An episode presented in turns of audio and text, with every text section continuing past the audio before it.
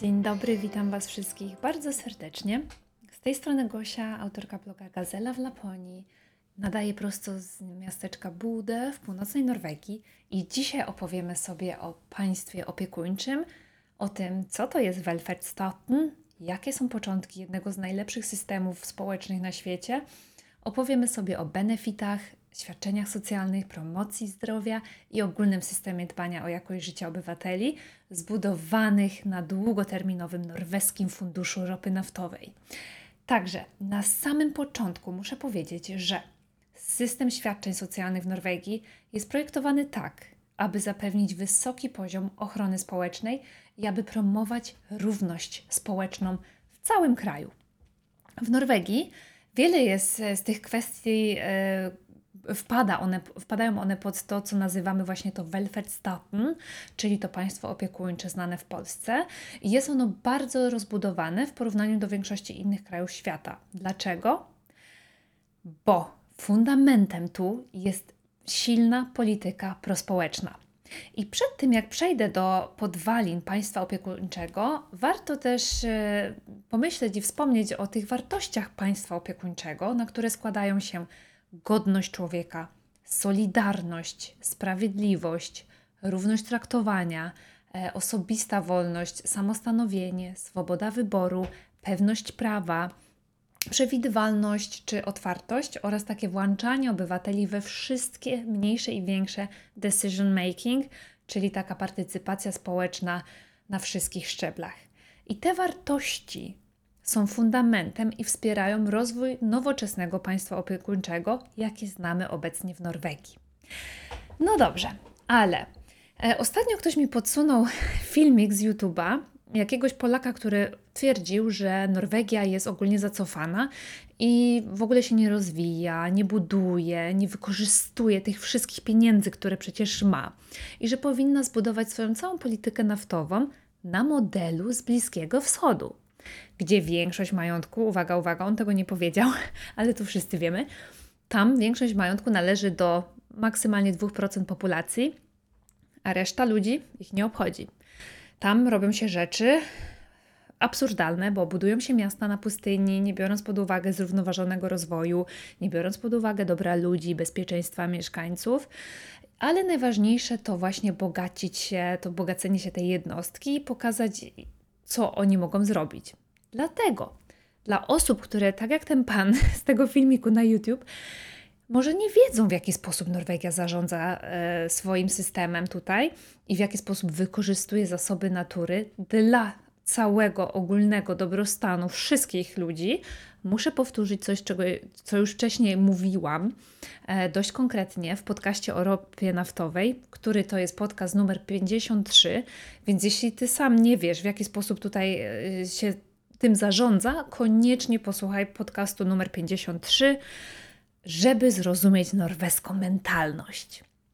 Tak więc wróćmy, wróćmy do samych podstaw, na, jak to wszystko się zaczęło. Na początku lat siedemdziesiątych, tu w Norwegii, gdzie nie było najłatwiej, nie było najlepiej, e, utworzony został Statoil i sześć głównych filarów, według których najważniejsze było, aby największa możliwa część dochodów lub odsetek z ropy miała trafić do państwa, a za jego pośrednictwem miała być rozprowadzana w sposób egalitarny w społeczeństwie norweskim. Fellesskapet, czyli wspólnota. I polecam przyjrzeć się, w jaki sposób Norwegia wykorzystała właśnie te zasoby naturalne, aby zbudować silną, stabilną gospodarkę i zapewnić dobre warunki życia swoim obywatelom. Czym naprawdę różni się, nie ma, nie ma drugiego takiego kraju na świecie, który podszedł w ten sposób do zasobów naturalnych. I oni to zrobili dla wszystkich. Zrobili to w myśl hasła jeden za wszystkich, wszyscy za jednego. I Norwegia wykorzystała te swoje zasoby naftowe do budowania, uwaga, uwaga, długoterminowego funduszu inwestycyjnego, który ma na celu zapewnienie stabilnych dochodów i wzrostu dla przyszłych pokoleń. Czyli nie, że my sobie teraz wybudujemy przepiękne aglomeracje, najpiękniejsze na świecie. Właśnie to nie jest w myśl ich zasady, ma to być długoterminowe. I ten norweski, norweski fundusz inwestycyjny jest jednym z najważniejszych i najbardziej zdywersyfikowanych funduszy inwestycyjnych na całym świecie i stanowi bardzo ważne źródło stabilności dla norweskiej gospodarki. Bo jak dobrze wiemy, ropa się kiedyś skończy. I fundusz został utworzony, aby chronić po pierwsze tą norweską gospodarkę przed wahaniami z dochodów, właśnie w dochodach z ropy naftowej, ale jest to najważniejsza rezerwa finansowa i fundusz pokoleniowy dla ludzi, dla obywateli, dzięki czemu zarówno my, którzy żyjemy teraz, jak i przyszłe pokolenia, będziemy mogli korzystać z naszego bogactwa naftowego. Czyli ta długoterminowość i długoterminowe myślenie oraz celowe skupianie się na inwestycjach, które będą przynosić stabilne i długoterminowe zyski dla całego społeczeństwa, są tutaj kluczowe i odróżniają nas od Bliskiego Wschodu i innych krajów świata, które mają też zasoby z ropy. Więc jeśli ktoś twierdzi, że na Bliskim Wschodzie jest lepiej, bo buduje się za te pieniądze niesamowite miasta na pustyni, szastając pieniędzmi na lewo i prawo, nie myśląc o tym, że ropa zaraz się skończy, to dla mnie taka opcja jest totalnie nie, nierozsądna i ja tego podejścia nie rozumiem. Jedno jest pewne, sposób zarządzania tym funduszem norweskim i te długoterminowe inwestycje, fellesskapets-eiendom, czyli własność wspólnoty i myślenie o tym, aby cały kraj korzystał ze złóż, jest moim zdaniem bardzo wyjątkowe i warte uwagi naprawdę dla każdego, obojętnie jaka inwestycja wchodzi w życie i będzie wcielana w życie i w jaki sposób my chcemy rozwijać nasz kraj, to to myślenie o długoterminowych inwestycjach jest naprawdę bardzo ważne, bo te dochody z funduszu naftowego w Norwegii są wykorzystywane właśnie do finansowania naszego Velferdsstaten, czyli the welfare state, państwa opiekuńczego, w tym opieki zdrowotnej, o której zaraz właśnie tutaj zacznę opowiadać. Ale jakie są świadczenia socjalne w Norwegii? Są one bardzo szeroko dostępne i są różnorodne, bo właśnie o to najczęściej pytacie. Tak więc zacznijmy od tych kluczowych świadczeń, które obejmują wiele obszarów wsparcia dla obywateli i na pierwszym miejscu jest opieka zdrowotna. Norwegia oferuje powszechny dostęp do, do opieki zdrowotnej i obejmuje to leczenie w publicznych szpitalach, konsultacje u lekarzy podstawowej opieki zdrowotnej, e, czy też specjalistów, których jest ogólnie mniej i mało jest tutaj w Norwegii specjalistów, ale są. Czasem trzeba długo czekać, ale dostaniesz się tam. Pacjenci ogólnie płacą niewielką opłatę za niektóre usługi, ale istnieje limit roczny, po przekroczeniu którego usługi już są bezpłatne, jeśli zbyt często korzystasz ze specjalistów i z lekarzy. To wtedy przestajesz za to płacić. Trzeba, trzeba zapłacić powyżej trzy tysiące koron w roku.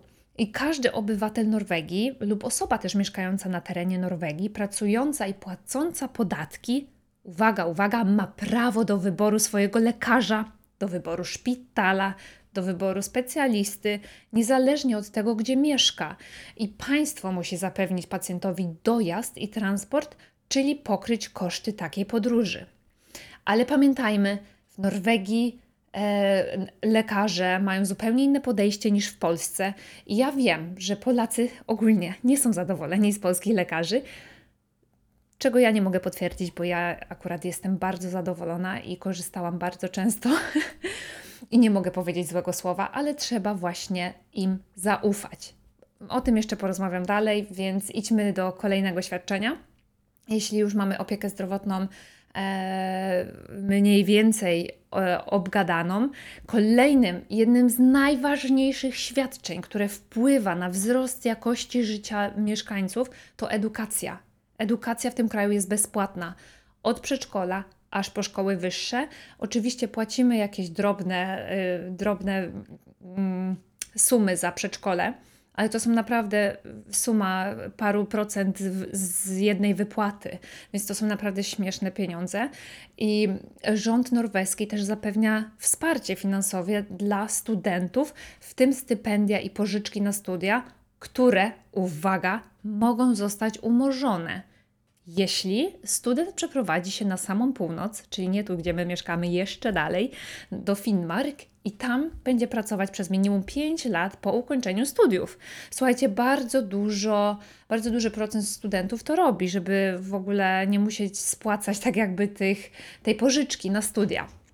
Ogólnie w szkole dzieci dostają wszystko. Dostają od, od laptopa czy iPada po wszystkie potrzebne materiały, więc tak naprawdę szkoła nie wymaga od uczniów nic poza przyjściem. I tutaj są bardzo konsekwentni, jeśli chodzi o obecność. Obecność w Norwegii jest alfa omega, musisz chodzić do szkoły. No dobrze, chodźmy dalej, bo w Norwegii jest też szeroki za, zakres świadczeń dla rodzin z dziećmi, czyli te świadczenia rodzinne, w tym zasiłki rodzinne, zasiłek na dziecko, które wygo- obecnie ma, wygląda jakoś, nie wiem, dwa tysiące koron wynosi. Myślę po norwesku, sorry. Wsparcie dla samotnych rodziców, jest też płatny urlop macierzyński i ojcowski. To trzeba podkreślić, bo tutaj dziewięćdziesiąt osiem procent mężczyzn, ojców bierze urlop tacierzyński i ojcowski, więc to też powoduje, że, że mama wraca do pracy i ten system działa w ten sposób, żeby ta kobieta też mogła wrócić do pracy, żeby nie było tak, że ona właśnie nigdy nie wraca do pracy, bo po jednym dziecku jest drugie, trzecie i później już praktycznie ciężko jest wrócić, ale właśnie ten system jest tak nastawiony, żeby każda matka miała prawo powrotu do pracy. Poza tym są zabezpieczenia społeczne tego typu, że one zapewniają wsparcie dla osób starszych, dla osób niepełnosprawnych, bezrobotnych i tych, którzy z innych powodów nie mogą pracować. To są też głównie młodzi ludzie po studiach, albo nie po studiach, nawet po, po liceum. I, oni, i on, ten system obejmuje emerytury, renty inwalidzkie, zasiłki dla bezrobotnych i pomoc socjalną, która jest naprawdę wysoka. Coś, uwaga, uwaga, co moim zdaniem może być minusem w tym całym systemie i państw, państwa opiekuńczego, bo to może po, demotywować młodzież do powrotu albo do podjęcia jakiejkolwiek pracy, bo one są te, te świadczenia tak wysokie, że im się de facto nie opłaca iść do pracy. No dobrze, idźmy dalej. Jest również opieka nad osobami starszymi, jest opieka stomatologiczna, dofinansowana właśnie dla dzieci i młodzieży do osiemnastego roku życia, a także też dla niektórych grup dorosłych, takich jak właśnie osoby niepełnosprawne czy seniorzy też nic nie płacą. Są różne programy polityki społecznej. I w Norwegii wiele z tych programów jest zarządzana przez N A V. N A V to jest Arbeids- og velferdsforvaltningen. Jest to taki centralny organ e, odpro- odpowiedzialny za właśnie zarządzanie większością świadczeń socjalnych i, i, i tych wszystkich usług w całym kraju i w tym za właśnie te świadczenia z tytułu zabezpieczenia społecznego, pomoc w znalezieniu pracy, przekwalifikowaniu się, e, usługi rehabilitacyjne, słuchajcie, you name it. E, to jest tak ogromny organ publiczny, który jest odpowiedzialny za te wszystkie pro, programy społeczne, w którym pracuje ponad dwadzieścia dwa tysiące ludzi. Czyli ten N A W praktycznie w każdym jednym małym, mniejszym, większym mieście, gminie tam się znajduje. No dobrze, ale ostatnio większość naszych rodaków zaczęła bardzo narzekać na system w Norwegii, że podatki są strasznie wysokie, że strasznie wysoka inflacja, że bardzo drogie nieruchomości, jedzenie jest drogie, wszystko tu jest drogie. I już to, nie, to już nie jest ta sama Norwegia, co kiedyś. Kochani, w takim razie ja polecam w obecnej sytuacji spojrzeć na na to, w jaki sposób wyglądają różnice społeczne w Norwegii i w innym kraju. To, z czym ja pracuję.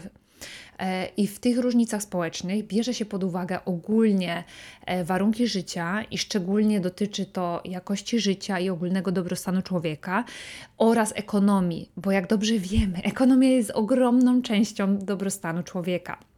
Mierząc warunki życia, mierzymy także właśnie takie czynniki jak zdrowie, edukacja, stosunki społeczne i bezpieczeństwo, które wpływają na różnice społeczne właśnie w danym kraju i to wszystko, o czym ja opowiadam, o tych świadczeniach. I w Norwegii, podobnie jak w innych krajach, do mierzenia różnic społecznych stosuje się bardzo różne wskaźniki i metody badawcze. One są naprawdę ogromne, bo ja z tym pracuję, więc, więc nie będę opowiadać o wszystkim, ale ogólnie chodzi o najważniejszy wskaźnik Giniego. Jest to taka miara nierówności majątkowej, e, czyli poziom rozpiętości w dochodach w skali od jeden do stu, gdzie każdy kraj chce być najbliżej jedynki. Uwaga, uwaga, w Norwegii ten wskaźnik Giniego wynosi dwadzieścia sześć i należy do najniższych na świecie. Poza tym bierze się pod uwagę medianę i średnią dochodów, wskaźniki ubóstwa, który też jest niski, dostęp do edukacji, o czym mówiłam, że tutaj ma każdy dostęp do edukacji, która jest za darmo, dostęp do opieki zdrowotnej, wskaźnik zatrudnienia i bezrobocia, indeks rozwoju społecznego i stopień bezpieczeństwa w danym kraju. I te wszystkie wskaźniki są właśnie wykorzystywane przez norweski rząd i nasze instytucje badawcze, organizacje międzynarodowe czy nasze urzędy i my z tym, z czym właśnie ja pracuję, do monitorowania i do analizowania różnic społecznych oraz do informowania i tworzenia polityki prospołecznej i ekonomicznej. I ostatnio czytałam w Public Health Journal takie badania, które właśnie potwierdza, że programy socjalne w Norwegii, w Szwecji i w Finlandii i Danii uznawane są za jedne z najbardziej efektywnych na świecie pod względem właśnie redukcji nierówności społecznych. Norwegia była na pierwszym miejscu. I Norwegia jako kraj o wysokim poziomie rozwoju społeczno-ekonomicznego i silnym państwie opiekuńczym wyróżnia się na tle innych regionów świata właśnie w takich kilku kluczowych aspektach. Takich jak właśnie niski poziom nierówności dochodowych. O tym musimy powiedzieć, bo takie, mam wrażenie, że to na przykład nie istnieje w Polsce. Czyli tutaj nie ma na przykład znaczących różnic w zarobkach pomiędzy szefem a zwykłym pracownikiem. I ta różnica jest naprawdę minimalna i mało zauważalna. Ja tu mówię o sektorze, nie, nie mówię o sektorze prywatnym, ale państwowym. I wskaźnik Giniego dla Norwegii jest jednym z najwyższych na świecie, co świadczy właśnie o stosunkowo równomiernym rozkładzie dochodów w kraju. I polityka podatkowa i te transfery socjalne skutecznie zmniejszają nierówności tutaj. I do dzisiaj na przykład samotna mama bez problemu utrzyma się tylko z jednej ze swojej wypłaty, chociaż zaczęło to być bardziej odczuwalne po właśnie zwiększonej inflacji.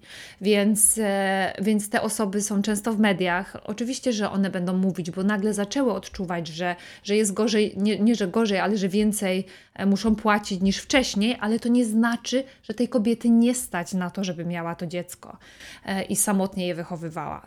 Tutaj jest ją dalej stać. Poza tym powszechna opieka zdrowotna, coś co, o czym wcześniej mówiłam. Mamy coś takiego jak um, świadczenia na blåa recepta, taka niebieska recepta e, i zazwyczaj wystawiana dla osób cierpiących może na, na, na takie większe choroby przewlekłe lub wymagające opieki lekarza specjalisty, jakiegoś długotrwałego leczenia, ale w takim przypadku taka osoba płaci za leki maksymalnie trzydzieści dziewięć procent ich wartości. Poza tym mamy, jak już wcześniej mówiłam, tą bezpłatną i powszechną edukację, wsparcie dla rodzin i dzieci, system zabezpieczenia społecznego, emerytury, renty inwalidzkie, wy- wysoki standard życia i dobrobytu. I Norwegia naprawdę regularnie znajduje i zajmuje czołowe miejsca w rankingach dotyczących jakości życia oraz rozwoju społecznego i w rankingach szczęścia, co jest właśnie częściowo wynikiem tych efektownych programów socjalnych. Ym, i przeciętne trwanie życia mężczyzn w Norwegii to y, prawie osiemdziesiąt dwa lata, w Polsce to siedemdziesiąt trzy lata, więc mamy dziewięć lat różnicy. Dla kobiet w Norwegii osiemdziesiąt pięć lat, dla kobiet w Polsce osiemdziesiąt jeden lat. To przeciętne trwanie życia jest też jeden z ważniejszych czynników badających jakość życia w danym kraju. I w porównaniu z innymi regionami świata programy socjalne w Norwegii są szczególnie skuteczne właśnie w redukcji nierówności społecznych i zapewnieniu tego wysokiego poziomu dobrostanu obywatelom. Um, ale to nie byłoby możliwe, gdyby nie właśnie silne zaangażowanie rządu w politykę społeczną, gdyby nie ta stabilna gospodarka e, i wykorzystywanie bogactwa zasobów naturalnych, właśnie w tym dochody z ropy naftowej, które są inwestowane w fundusz suwerenny wspierający długoterminową stabilność i dobrobyt kraju i mieszkańców. I nie mogłabym tutaj nie wspomnieć o tym, z czym ja pracuję, czyli Folkehelsearbeid. Bazujemy się na Folkehelseloven, czyli bazujemy na prawie dotyczącym promocji i prewencji zdrowia, bo w Norwegii ono jest częścią szerokiej strategii mającej na celu poprawę ogólnego stanu zdrowia populacji i zmniejszeniu nierówności w zdrowiu. I właśnie to jest jeden z tych części, na których, albo fundamentów prawa i, i fundamentów całego państwa opiekuńczego. A pamiętajmy, że działania te są integralną częścią norweskiego systemu i zdrowie w Norwegii, e, definicja zdrowia człowieka to dobrostan zarówno fizyczny, psychiczny, jak i społeczny. I w Norwegii pracuje się z regułą dziewięćdziesiąt na dziesięć, gdzie dziewięćdziesiąt procent naszego zdrowia leży poza sektorem zdrowia, a pięćdziesiąt procent to styl życia, dwadzieścia procent to geny, dziesięć procent to środowisko, w którym się mieszka i to tylko dziesięć procent z całego ogółu to opieka medyczna i jej dostępność i jakość. I tylko dziesięć procent wpływa na zdrowie, dziesięć procent jest, leży poza tymi czynnikami, które my możemy z nimi cokolwiek zrobić, bo te dziesięć procent to opieka medyczna. Jesteśmy wyłącznie odbiorcami działań, na które nie mamy bezpośredniego wpływu. I w Norwegii bardzo często dużo pracuje się właśnie, z, jeśli chodzi o współpracę międzysektorowe, podejście właśnie współpracy między różnymi sektorami rządowymi i społecznymi, w tym oświatą, opieką zdrowia, pracą społeczną, organizacjami pozarządowymi i sektorem prywatnym. U nas w urzędzie to jest najważniejsze twersektorielt samarbejt, gdzie żeby w ogóle móc pomóc danej jednostce, danemu społeczeństwu, to właśnie musimy E, musimy pracować pomiędzy sektorami, a nie tylko każdy robi swoje, klapki na oczach i jedzie. Tak samo ocena i monitorowanie jest tutaj też bardzo, bardzo, bardzo kosztowna, bo, bo my cokolwiek robimy w naszym urzędzie, obojętnie jaki projekt wdrażamy, to wszystko musi być regularnie oceniane i monitorowane i głównie musi być oceniana skuteczność działań promocyjnych, czy też właśnie po to, aby ciągle mogła być doskonalana ta polityka prozdrowotna. I my tak bazujemy przeważnie na każdym projekcie. Jak jest, jak projekt kosztuje milion, to my wydajemy dwa miliony na research, i wszystko musi być naprawdę monitorowane, sprawdzane, wy, sprawdzanie głównie wydajności, jaką ze, ze sobą niesie. Mm, także ja na przykład w moim obecnym projekcie rozwinęłam współpracę z uniwersytetem i robimy szkolenia nawet dla gmin, aby te gminy miały narzędzia do ocen swojej długoterminowej pracy yy, i do monitorowania tej skuteczności swoich programów, aby oni umieli wykorzystać i sprawdzać to w praktyce. Także wszystko tu jest knowledge-based w tym kraju. Więc um, chciałabym jeszcze przed samym końcem powiedzieć, że tutaj systematycznie na wszystkich szczeblach pracuje się z takim holistycznym podejściem do zdrowia i bazuje się na salutogenezie, czyli na koncepcji w dziedzinie zdrowia publicznego i psychologii zdrowia, gdzie koncentruje się na czynnikach wspierających zdrowie i dobre samopoczucie, zamiast skupiać się wyłącznie na przyczynach chorób i zaburzeń.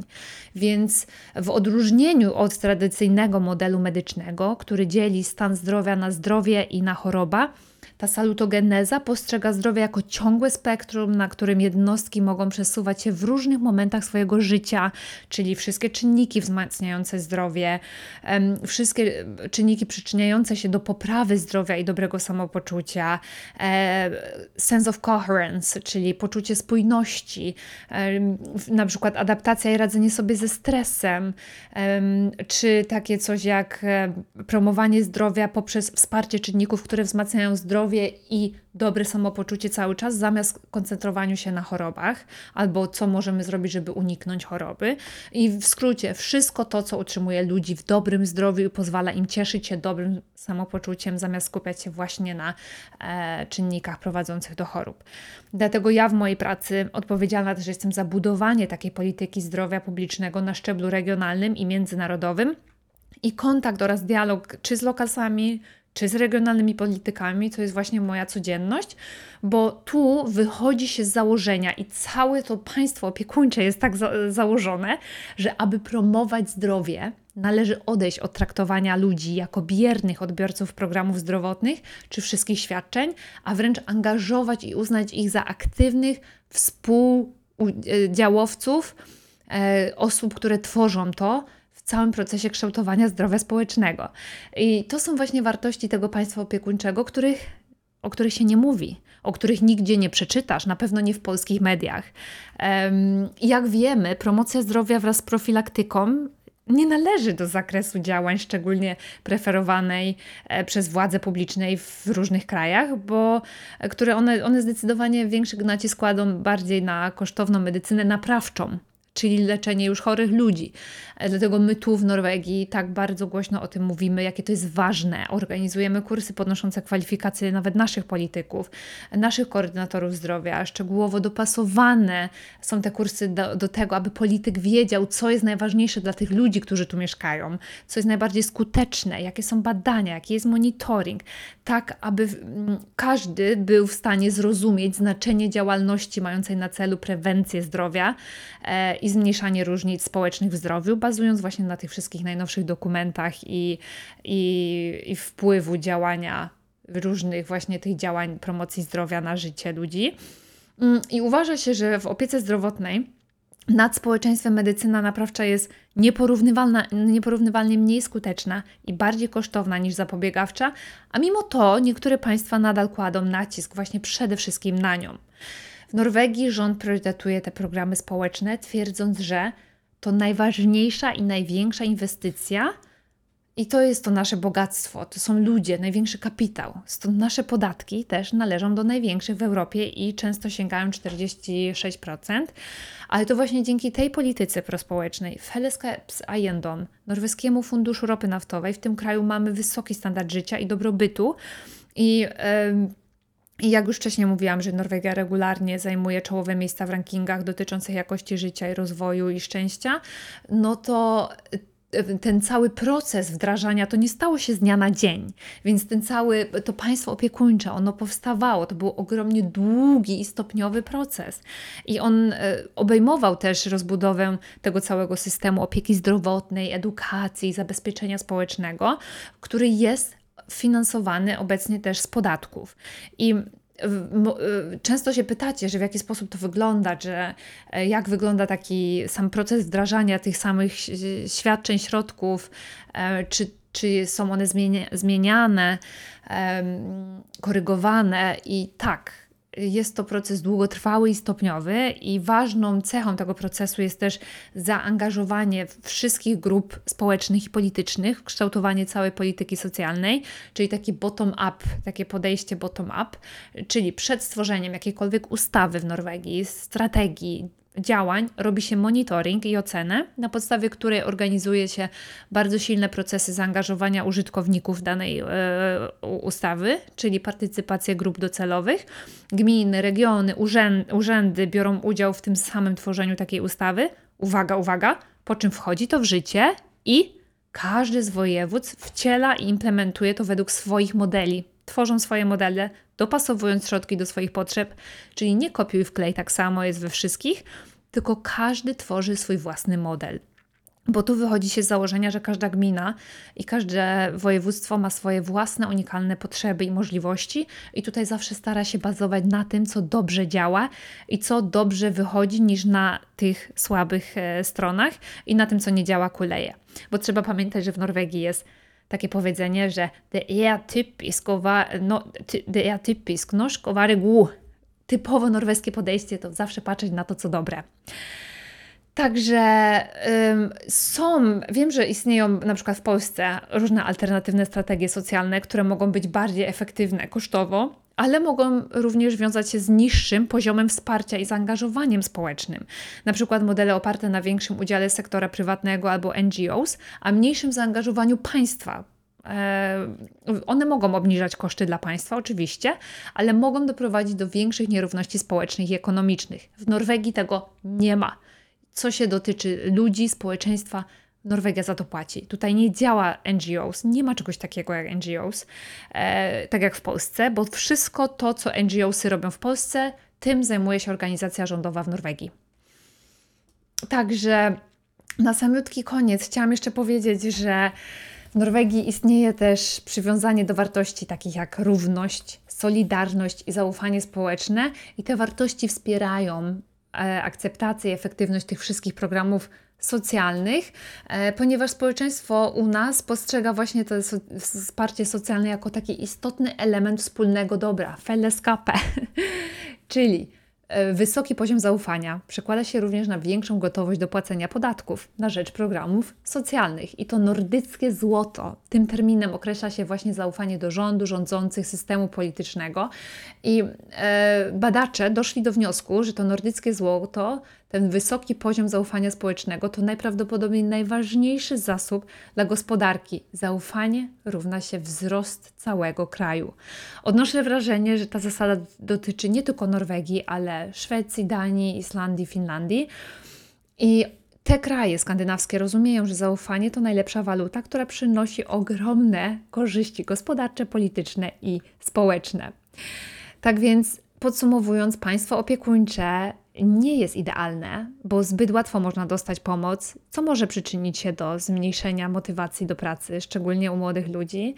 Natomiast plusem jest fakt, że Norwegia jako kraj z silnymi programami społecznymi, wspieranymi przez Norweski Fundusz Inwestycyjny, zapewnia ogromną stabilność ekonomiczną i wspiera wysoki standard życia wszystkich mieszkańców, a co ciekawe, fakt, że ten model społeczny, znany jako Velferdsstaten, jest przykładem, jak zasoby naturalne i prospołeczna polityka może być wykorzystywana do budowania silnego, zrównoważonego i inkluzywnego społeczeństwa.